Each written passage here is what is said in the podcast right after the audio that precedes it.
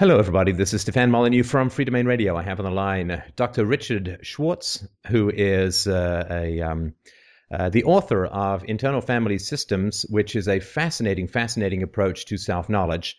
And uh, rather than me badly paraphrase your, I think, very fascinating ideas, I was wondering if you could spend a little bit of time, Dr. Schwartz, just talking about the degree to which you find multiplicity where most people, when they look inwards, are looking for a single personality element, that you find more of an ecosystem uh, of the personality. Oh, well, okay. Um, I find that because most people, when I ask them to look inside, find that. And that uh, is a long time coming. I, I've been doing this now about 30 years and uh, got into it sort of serendipitously because I I wound up working with clients who began describing what they called these parts of them inside them themselves that seemed to have a lot of autonomy and uh, they weren't multiple personality disordered clients. So as I began to take seriously what they were saying, and I'm trained as a family therapist, so I began to kind of track the patterns inside in the way that I would if I was working with a family. It became clear that uh, a couple things became clear. One, they weren't the only one that seemed to have these kinds of what I call parts, including myself. As I looked inside myself, I found that I had them too, and that uh, it wasn't necessarily a bad thing to have them. That they they seemed to be very useful when they were out of their extreme roles. So most of this, unlike other kinds of philosophies of the mind, is derived from empirically from experimentation with clients and trusting their reports. And uh, these observations now, as I say, have held up about over 30 years. And uh, you have generally, if I remember rightly, you've generally categorized the inner personalities. And and by the way I, I'm not a practitioner but as a uh, as a consumer of therapy I found uh, exactly the same phenomenon. I, I didn't have a name for it before uh, I read your work. I called it the ecosystem it's like the personality is sort of an ecosystem uh, of balancing forces rather than a unity of sort of will and desire which is what we're sort of trained to believe. And uh, I had, you know, passionate debates during therapy with a variety of inner voices, which was quite alarming to myself, and uh, just just sort of hung in there and found that it was a very very productive process. But you divide these personality aspects or parts into three categories: the exiles, the managers, and uh, the firefighters. I was wondering if you could talk a little bit about the roles that you see uh, these different aspects uh, performing. Yeah, well, when, when I first encountered this uh, I like an ecosystem. I, will say that. First encountered th- that kind of inner system in clients. I I really didn't know what I was doing, and I managed to hurt a, a bunch of clients by mucking around sort of clumsily in that dark, uh, murky land, and became really committed to finding out how to how to help clients enter those worlds respectfully without causing all that trouble. And the process of doing that tried to identify what kinds of different roles parts were in and found that some of them were very protective of the person and then others were very, very vulnerable and were being protected by those protectors. and the mistake that I and many other therapists had been making was to try to get to those vulnerable parts as soon as possible because they're the ones that seem most obviously in need of healing and to try and bypass the protectors which we were considering to be the client's resistance.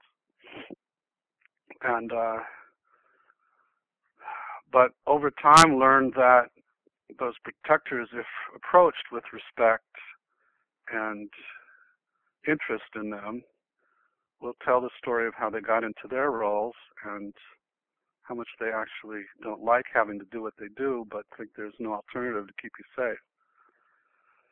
And if convinced that that going to the ones they protect, these very vulnerable parts that I call exiles because most of the time we try to lock them away inside of ourselves so that we don't have to experience their emotions because they're uh, not only are they vulnerable, but often they're the parts of us that carry the memories, sensations, emotions, and beliefs from traumas that happened to us in the past, or from uh, what, what in the field are called attachment injuries, sort of um, bad parenting experiences.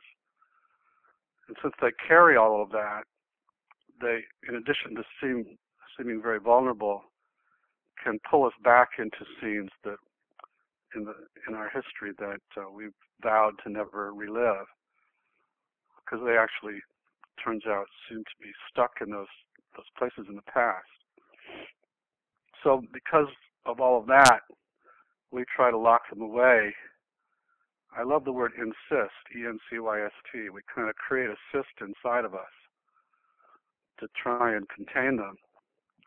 And then these protective parts go to work to try and keep us from ever touching them again and try to organize our lives and the world around us in such a way that, that they won't be touched. So then it turns out there are two classes of protectors. There are the ones who, who try to manage us, our our appearance and our body and our performance and our relationships uh, in such a way that those exiles are never touched, never hurt. Sort of have that never again philosophy like the Jews in the Holocaust. And those parts are tend to be the ones that might be hypervigilant, always looking for danger. Uh, also might be uh, coaxing or criticizing us to perform better and work harder and lose weight and so on. Uh, might throw up red flags when people get too close to us or too distant. So, and also often are can be the intellectual parts that got us through college and graduate school and so on. So those we call managers because they're trying to manage us and the world around us. And they are also trying to preempt anything that might trigger the exiles. So they similar to our country after 9-11. They're in this very preemptive mode all the time on hyper alert.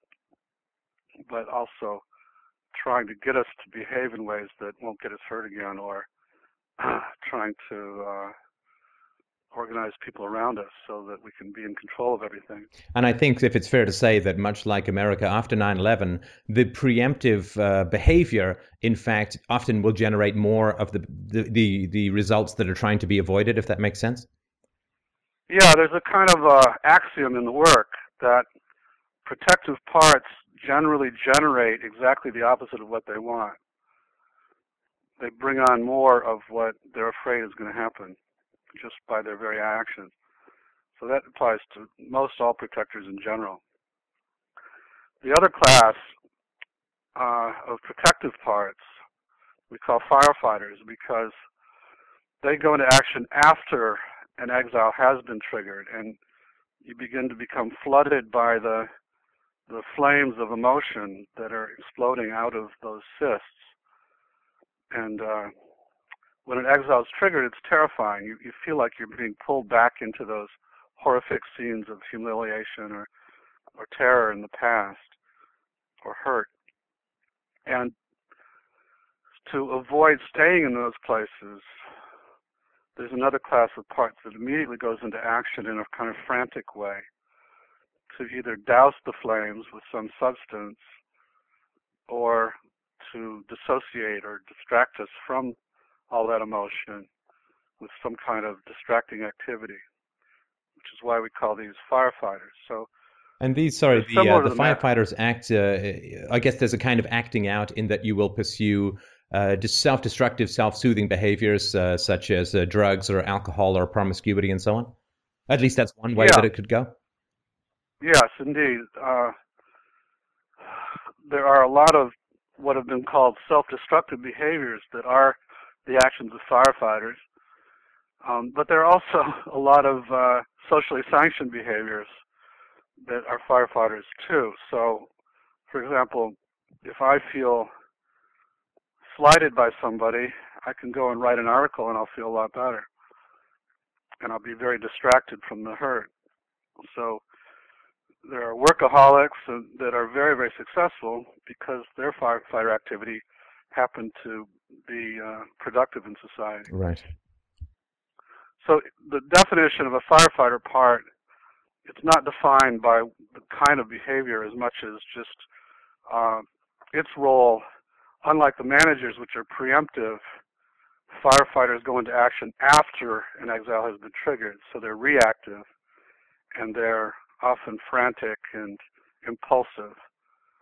So it could be any behavior that's that's designed to get you away from those emotions that you're trying to to keep exiled. Right, and and in this way, a very grim cycle is set up, of course, because the exiles are exiled out of a feeling of attack and rejection, and then when they sort of break out. Uh, and then the firefighters sort of crush them back underneath sensation and acting out. They feel that same rejection again, and the cycle is set up for a sort of further breakout. Is that a fair way to put it? Yeah, exactly. I mean, the more the more they get triggered and then suppressed again or distracted from again, and the more desperate they feel, and the more rejected they feel. So, the more often they try to break out until at some point they often kind of give up and and shrivel inside, and uh, but but leave you with that kind of chronic ache and, and sense of worthlessness. Right, right. Okay. Now you have uh, you've written that, uh, of course, the parts that we have can be, I guess, inflamed or exaggerated, and also separated and dissociated as the result of trauma. But if I understand you rightly, Dr. Schwartz, you also believe that these parts are innate to us, that even in the absence of trauma, we would experience ourselves as a sort of multiplicity of perspectives. Yeah, that is my position. That it's the it's the nature of the mind to be subdivided. That we come into the world with these these uh, parts either in potential or manifest. And uh, infant researchers will talk about six or seven discrete states they notice in infants. So my take is that we come in with some of them operating, some of them dormant, and then over time more of them come online and become manifest. And if we were to be raised in a perfectly harmonious family perfectly harmonious society then then our parts would come on uh, would would pop out sort of uh, on time. But trauma and other kinds of uh, things that children suffer make their parts come out too soon and also burden them with extreme emotions and beliefs that drive them into extreme roles. So the other radical part of my position is not only are we born with them and we all have them, but there aren't any bad ones. That mm. they're all valuable. That um, it's, as I say, the nature of the the mind to to have many different minds, each of which has different talents and resources. And again, if if we were raised in a harmonious culture and family, they would stay in their naturally valuable roles and they would be great allies of ours. But because of what happens in terms of trauma and attachment injury, they take on these extreme emotions and beliefs that come into us from these experiences. And almost drive them thereafter like a virus might drive an organism. Right. And drive them into extremes, which, as you mentioned earlier, can be very destructive to us. So, many psychotherapies and many theorists, theories of the mind, have mistaken what I'm calling these parts for the burdens that they carry. And as a result, they try to throw the baby out with the bathwater. Right, right. And you have, uh, I think you borrowed the metaphor from somebody else in the book, but you have a wonderful metaphor in the book of uh, a sailing ship where one sort of aspect of yourself is leaning really far over the railing, causing the boat to tip, which causes another another aspect to lean off the other side, and they both end up leaning further and further in an attempt to stabilize the boat, while in fact making it more unstable. And that is the role of the self, or what we would generally perceive as the I or the ego. It is the purpose of the self to effect a kind of collaboration and negotiation and cross pollination of of ideas and experiences in order to get everybody back on deck, so to speak, and not leaning into such far extremes. Yeah, what you're describing with the sailors on the boat is what we call polarization. So that when when one part becomes extreme in one direction, just like in any human system, like a family or a corporation or society, another part will become extreme in the opposite direction. Our country these days is full of polarization, so, as is our political system, like that. And each sailor as they lean out can rightfully say, I can't step in because if I step in, the boat's going to capsize because this other guy is leaning out so so much in the opposite direction. So the only way that can change is if there's a third party who can reassure each sailor that if they step in, make sure the other one does as well.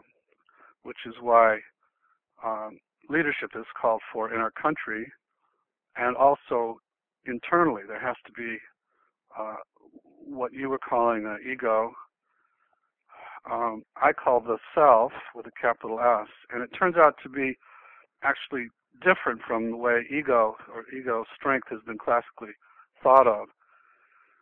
And and that concept of the self has come to be the centerpiece of the theory, actually. Now, it seems strange to me that this concept, and you, you of course are the expert, so correct me where I go astray, but it seems strange to me, Dr. Schwartz, that this concept of uh, what I call the MECO system, what you call the IFS, is uh, is not more widespread among uh, practitioners in in mental health. I mean, it seems to me anybody who takes a moment to sort of think about their own mental processes realizes that we're in a constant state of debate with ourselves, of of weighing things and choosing and sometimes arguing. That we get struck by critical voices, which we kind of have to reason with, and that we are a slightly different way, if not a very different way, with our boss versus our employee, with uh, a grocery store clerk versus our wife versus our mother that we all have different roles within us. And certainly therapists who've worked with patients for any length of time and in any depth knows that patients can very powerfully and effectively do role plays of personalities other than themselves, which must mean that they've internalized or incorporated other personality structures to them to themselves. I don't get the sense that this model of internal multiplicity is generally well accepted, let alone well understood. Uh, is is that factual? And if if so, what do you think is the resistance to this becoming uh, a more widespread model? uh, it seems strange to me too now at this point, but it didn't seem strange when I was when I was first starting out and encountering this because I didn't think of myself that way. And through my training, I wasn't taught to think of people that way either. But uh, it's a big question. So I like to start off with that, the easy ones and then they give you the, the really challenging right. ones, just to make sure you stay awake. So. Right, exactly. So, um, so is it first? There's like four questions in what you asked. So, first of all, is it widespread in the mental health in the U.S.? And the answer, I think, is no, but uh, increasingly. I mean, it's it's a lot more than it was 10 years ago, for example. Not just because of my efforts, but there are a number of people that are beginning to to reach this conclusion about what pe- what people's minds are like. And you're right. Anybody who does any kind of internal exploring will run into this phenomenon, just as you described so well. And other theorists, uh, actually most other intrapsychic theorists, have have run into it and walked away with some kind of description of what I'm calling parts, whether, uh, you know, Jung called them uh, complexes and archetypes, and uh, other theorists have called them ego states, or um, in the multiple personality disorder world, they're called alters. Uh, so there's always there's generally been a recognition that there are these things inside of people. What the difference is in how much autonomy each different theorist attributes to them or, or listens, learns about them, and then also what the theorist posits as their origin. So, like uh, a lot of people say that, that yeah, they run into them, but they're pathology. So there are they're the internalization or the introjection of external voices in your in your family, for example, is one common explanation for them in the psychodynamic literature. And if you think of them that way, you'll relate to them uh, entirely differently than if you think of them the way I described. So if you think of them as merely these internalized energies and voices and emotions, then you're going to try to block them out or fight with them, argue with them, the critics.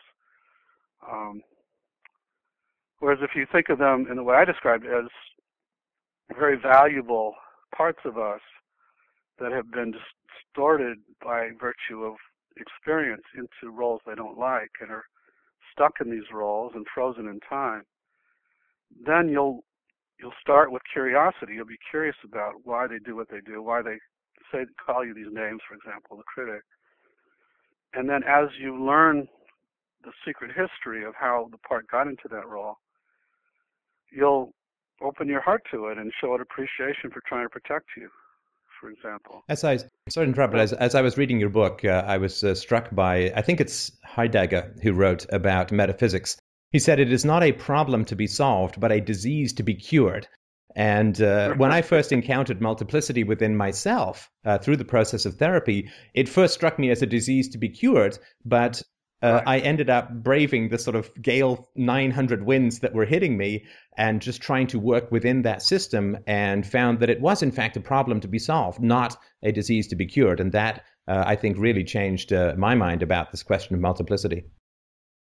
Yeah. So, what I, I guess I'm saying is that the multiplicity of the mind has been recognized by almost anybody who's done much intrapsychic exploration. But the the virtue of these parts of us and their malleability and their uh, uh, functioning as an internal system of of relationships, all that, and their autonomy, all that is uh, is just recently become more recognizable. And and the reason for that, you asked me why. I think there's a number of reasons.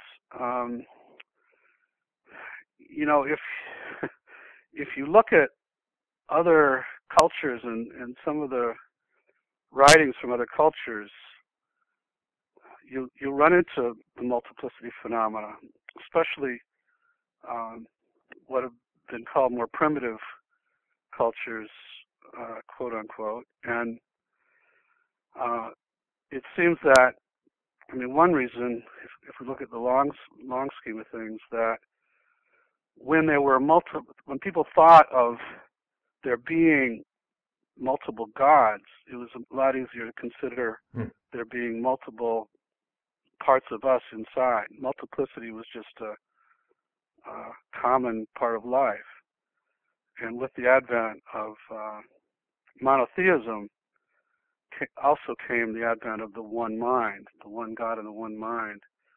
And that's dominated our thinking for many, many years. Yeah, yeah, that just struck me, of course, that the ancient Greeks were very interested in self-knowledge and had a multiple, a sort of multiple pantheon.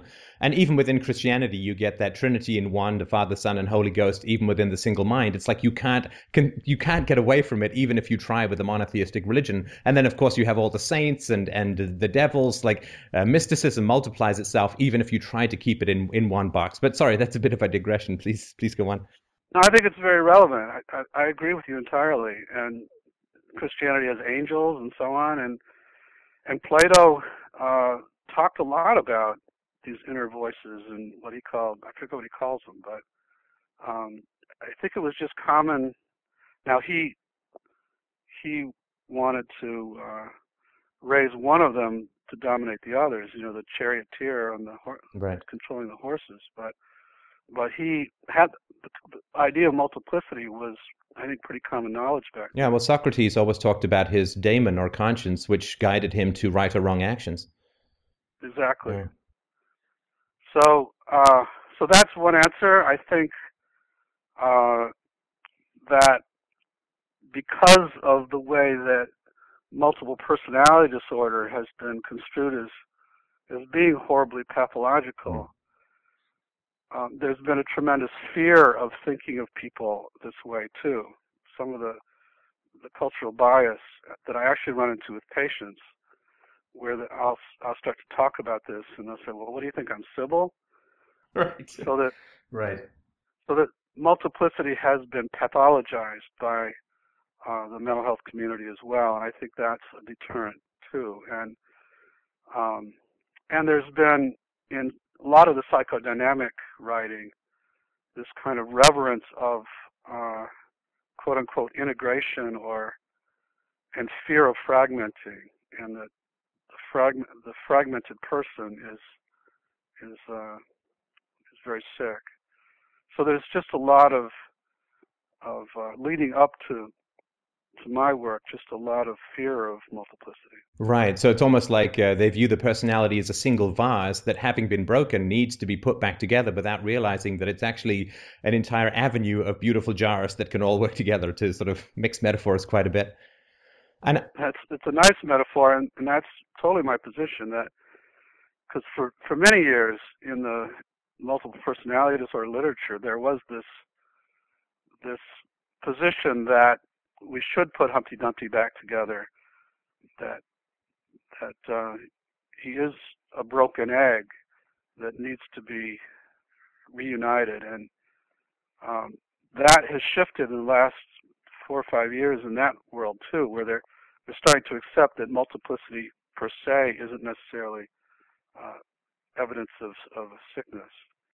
I, I think there's also um, a leap of faith that is required to accept this concept of multiplicity, insofar as if you treat the multiples or the the uh, what you call if you treat the parts as broken in other words if you treat them with in a sense disrespect and hostility and suspicion and fear i think that you're actually exacerbating the stimuli that produced them in the first place. And therefore they will become uh, more extreme and more exaggerated but for me, it worked very much with the principle of opposites. In other words, the aspects of myself that came out of humiliation could not be solved by rejection. Uh, it, they had to be solved by the opposite of what created them. So if they were created by humiliation, I needed to deal with them with respect. And that kind of short circuited the defense mechanism, so to speak, and allowed them to be more approachable. And I think you talk about that in your book with your patient and her anger, that uh, if you approach the anger without fear, the anger becomes much less aggressive, if that makes sense. Yeah, um, you you stumbled onto to the same kind of work that I do, basically on your own, because that is exactly what we find that because these parts are so misunderstood by most therapists, therapists encourage clients to uh, approach them with fear or with uh, anger or and so on, because therapists feel that way about them themselves. And if you do that with these kinds of protectors in, in particular, they will only get more extreme, which will only justify more coercive kind of measures on the part of the therapist and the client, which then wind up escalating things and making people wind up in hospitals and and uh, and spiral down. It turns out, however, if if I can help a client into a state of initially often curiosity, but then as they get to know the parts, they shift toward appreciation and actual love and respect, like you said. Uh, the parts will dramatically shift as well, and will show that they aren't what they see they seem initially. They'll relax. It's you know if you if you just take all this and apply it to a, a family. Say, say there's a family where uh, siblings are have been forced into a lot of different extreme roles because of the dynamics of the family. And like in alcoholic families, they have labels for sibling roles like hero and lost child and mascot and so on. And if I, as a family therapist, enter that family, the kids initially will seem very extreme in these different roles. And it's easy to start to label them as pathological. But if instead I, I start to listen to them and create an atmosphere of safety in the family and help the parents restore more uh, trust and, and safety, the kids will calm down and show that they aren't what they seem. And will also be willing often to talk about what happened to them that forced them to behave in these ways. So it's really the same with his internal system. All these parts want most of the time is a chance to tell you what happened to them and who they really are. And with the protectors, then who they protect. Because what we found is that these protective parts will relate, will calm down and they'll react well to respect and appreciation, but they can't leave their extreme positions usually until what they protect has been healed, that being the exiles. Right. It's so uh, common when we're sort of cowering before our inner critic that we see him as some sort of terrible god.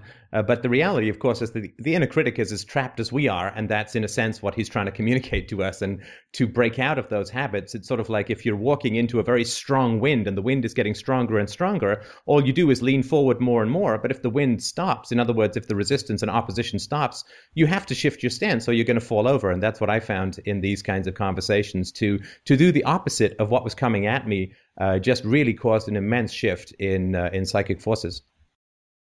Yeah, I'll give you an example uh, that turned my head around about it. So, uh, way back in the, in the uh, mid 1980s, uh, I had learned about these parts from clients, and I was experimenting with them in in how to work with these internal systems. And I was assuming, like so many psychotherapies, that the critics you had to fight and the very impulsive parts that were self-destructive you had to fight and contain and or ignore. And I was encouraging clients to do those things, but finding that, as we've been saying, they just got stronger. And my my first survivor of sex abuse was also um, self-destructive in the, that she cut herself on her wrists. And uh, this was driving me crazy. And by then, I was there was there's a way to actually talk to clients' parts directly. So I would say I, I would like to talk to that part that that tries to cut you all the time, and I might have her shift into a different chair and be that part. And I would say, okay, so you're the cutting part, and she would say, yeah, I'm the cutting part. And so I decided one session that I wouldn't let her out of my office until that part had agreed to not do it to her. And after a couple, three hours of just badgering the part, and I was having her badger it, it finally said no, it wouldn't do it that week. And of course, then I opened the door to the next session, and now she has a big gash down the middle of her face. Right. And I just gasped, you know, and collapsed, and and said, "I give up. This is a dangerous game, and I can't beat you at it." And the part shifted and and said, "You know, I don't really want to beat you." And so I shifted again out of this kind of, well, first I was coercive and then I collapsed, and now I'm just getting kind of curious. So why do you do this to her? And the part proceeded to tell the story of how when she was being abused as a child, how important it was to get her out of her body and to contain the rage that was, if the rage came out, it would get her more abuse. Right. So I shifted again. Now not only curious, but having an intense appreciation for the heroic role the part had served in her life. Because I could tell that that was actually probably did save her life. And I helped her to have that kind of appreciation for it too. And with that, the part softened even more and talked about the reasons why it had to continue to do this, even though she was in her 20s. because the rage was still there, and there were also still, it thought, still reasons to get her out of her body. But in telling me the story, it became clear that this part was stuck in the past. It was living as if she was still as young as she was when she was being abused. and that the world was as dangerous now as it, as it was back then. And uh, that's what I find too with most of these parts. They they're frozen in time, back during traumatic scenes, and so they don't even know how old we are. Mm. So with all of that, it just totally turned my head around about the whole phenomena. And from that point on, my goal wasn't to fight these these uh, destructive parts, but instead to really get to know them. There's a line you might have heard from Longfellow, which I never get quite right, but it goes something like, "When you, if you knew the secret history of your worst enemy, it would be enough to dissolve all hostility." Hmm. And that applies not just to external enemies, but also to these internal enemies of ours. Right. So our goal really with these protectors is to get clients curious enough so they can learn the secret history of how these parts got forced into these roles. Right, right. Now, you've also written quite a bit about uh, the um, the toxic effects of, let's just say, modern American culture, uh, because of course it's not all just about the family, and it, it's sort of my opinion that you really can't try and change society or change the world. You have to change yourself and then your interactions with others, and that's I think how society ends up changing from, in a sense, the micro to to the macro. I was wondering if you could talk a little bit about the degree to which uh, contemporary culture uh, exacerbates and provokes some of these uh, these parts and uh, breaks the lines of communication uh, between them. Well, that's a big topic too, but um, the American culture, in particular, encourages certain parts to dominate and exiles others. So we come from a kind of uh, uh, pioneering culture of individualism, which because there was such struggle to get where we, we are, doesn't have a lot of value in vulnerability in general, vulnerable, vulnerable emotions, uh, and, and particularly for men. And so we do wind up both locking away feelings of weakness and, and uh, um, anything that isn't bright and shiny, but also having a disdain for people that, that might show those kinds of feelings. Uh, and, uh, you know, I'm actually these days trying to bring some of these ideas into the business world. And uh, it's just rife with that whole attitude. So, so certain parts come to dominate us, uh, very striving, individualistic uh, parts, and, and even more so, I think, over the past 20, 30 years, because there used to be a kind of ethic of, of uh, you know, while we we valued achievement, we also valued community and, and taking care of each other, and, and that's going by the wayside. It seems pretty quickly. So, uh, let's see so all that sets us up in a certain way. So that by itself winds up creating exiles. And then because of this very cutthroat culture, we also, our lives are filled often with various forms of hum- humiliation and rejection and, uh, and so that, that adds, those kinds of burdens come into to uh, these parts of us that are very sensitive and vulnerable. So those parts shift from often being pretty playful and spontaneous and fun-loving to being very hurt. And uh, and once they become hurt like that, we don't want anything to do with them because we've been taught to just kind of get over it and just move on and don't look back that's what everybody around us tells us when we get hurt, which means we got to leave these parts in the dust. Right. And we we come to fear them now because no longer are they playful and happy-go-lucky and spontaneous. Now they're they carry all the the pain from those experiences. Right, and it, it just it struck me very strongly while you were speaking, and, and based on the story that you said earlier, that it really was your vulnerability and, in a sense, feeling of weakness that provided this breakthrough in no longer being aggressive towards these the parts of this female a victim of sexual abuse who was self mutilating, that it really was accepting the helplessness that provides the opportunity to go to a different course of action. And it's it sort of struck me, particularly with the US culture. There's so much in it, particularly in the political sphere, that just isn't working. Like the war on drugs doesn't work, the war on terror doesn't work, public education doesn't work very well. There's there's so much that doesn't work, and yet there seems to be a refusal to sort of tearfully stand up and say, this doesn't work, we really need to try something different. And whenever I see a culture, or for that matter, an individual, stuck in a resolutely repetitive, anti empirical course of action, it seems to me you're just looking at a really hacked up system uh, of, of split personality types that, that just don't communicate and don't have the cohesion and the strength to say, this doesn't work, let's get together, collaborate, and figure out something better. Like with the metaphor with the two sailboats, if every single aspect of the personality, they're all leaning perilously over the edge, nobody can steer, nobody can figure out what direction things should go in. And I think that's something that's quite important for the culture to do. I just don't see how the culture can do it until we as individuals can do it.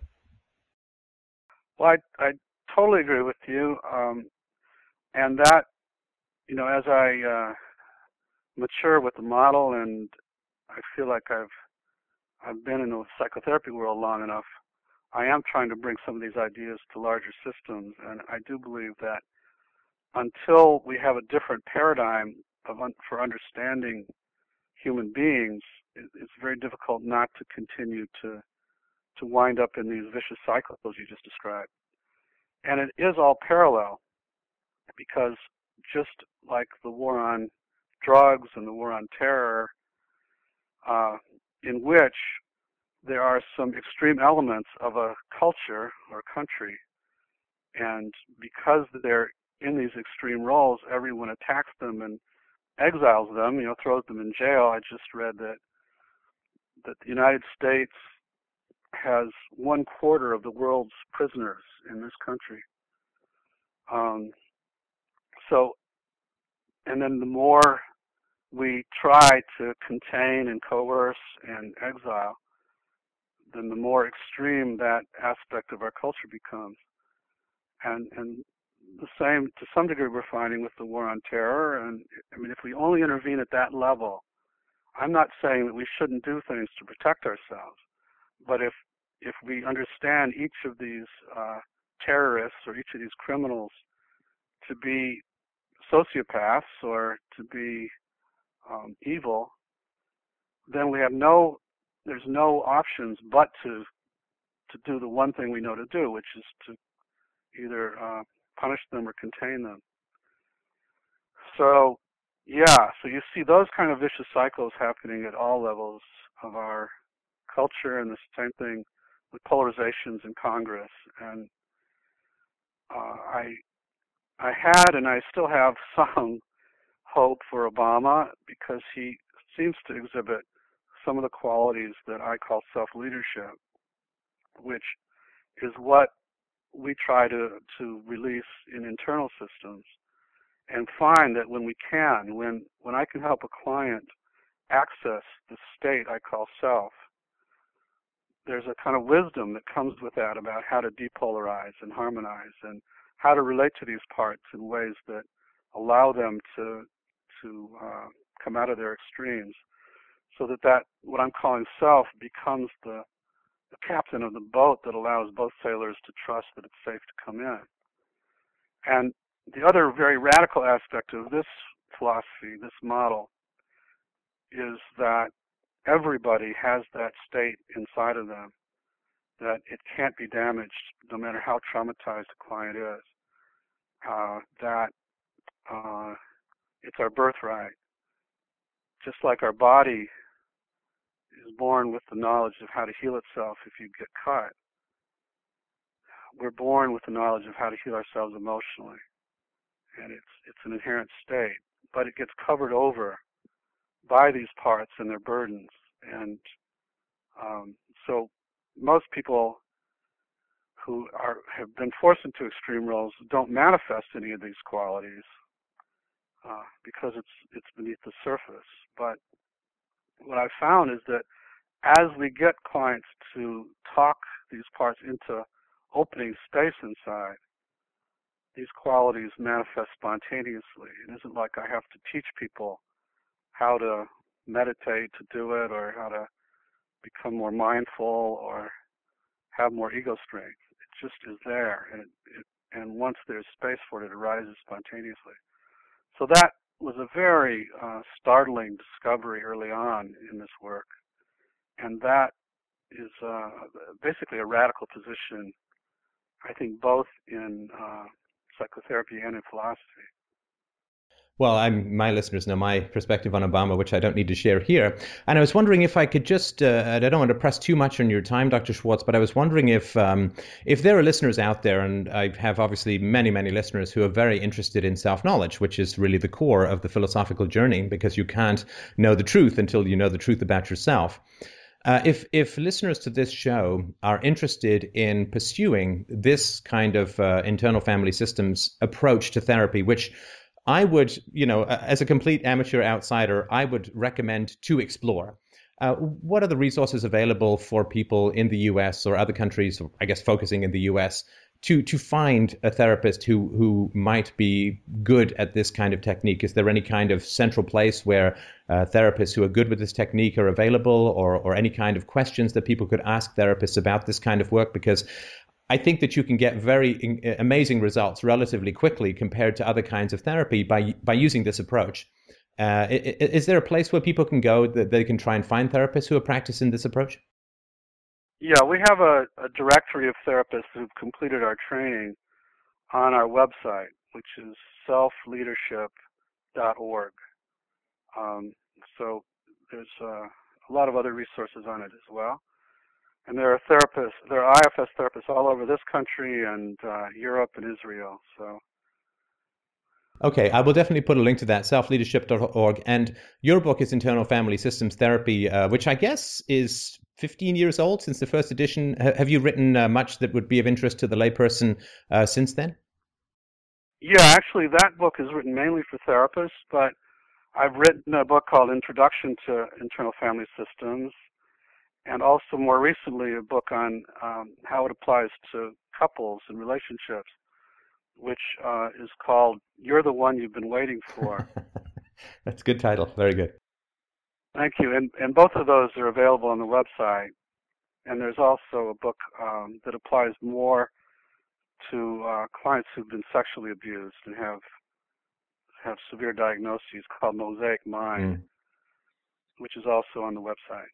Okay, I will definitely put a link to that uh, in the show. It's uh, selfleadership.org. Is that was that right? Yeah, okay, that's right. Well, thank you so much, and I, I really do want to uh, um, thank you for. I know that uh, anybody who's innovative in any field faces a long slog, and it seems to be particularly true uh, of the therapeutic field. Uh, there's a lot of entrenched models, and of course, people have the challenge of self-examination when coming across any any new model of the human mind or approach to therapy. But I really do appreciate uh, as a layperson the degree of, of commitment and endurance that you have exhibited in your 30 year quest to bring this more to the forefront of the therapeutic model. Uh, and uh, so, thank you so much for that because it certainly gave me a lot of relief and validation for what I went through and experienced during therapy. And I think it has given some, some fantastic tools for people to work on, on their own issues. Well, thank you, Steve. I, I, it's a treat for me to talk to someone who, who has, uh, who really gets this and uh, and can embrace it this way. And, and also feel very witnessed by what you said about the journey because it hasn't always been easy, as you can imagine. Oh, listen, I, uh, I, uh, I know. I mean, I'm doing a philosophical show that is very challenging to people, and so uh, I haven't tasted 30 years yet, but I know that it is a, it is a real slog. So, uh, you know, from from uh, I guess someone not quite as far up the mountain, I just wanted to say that's some damn fine climbing you got in there, and I know that it may have cost you some toes, but I'm really glad that you you got up there because uh, I think the vision that you bring is is very powerful and very helpful, and has certainly been the case for myself and for other people that I've talked to, and I think anybody who looks inward with honesty and humility will see these operations at work and can find the compassion for themselves that is necessary for compassion in society, uh, compassion in society to extend and expand. And I really do appreciate the work that you've done, and I really do salute you for the slog that it's been and for the efforts that you're you're putting into to continue it. And I'm glad to help uh, promote the idea in any way that I can. I'm grateful for the support and um, happy to talk again anytime. Thank you very much, Dr. Schwartz, and uh, I will talk to you soon. All right. Bye bye. Bye bye.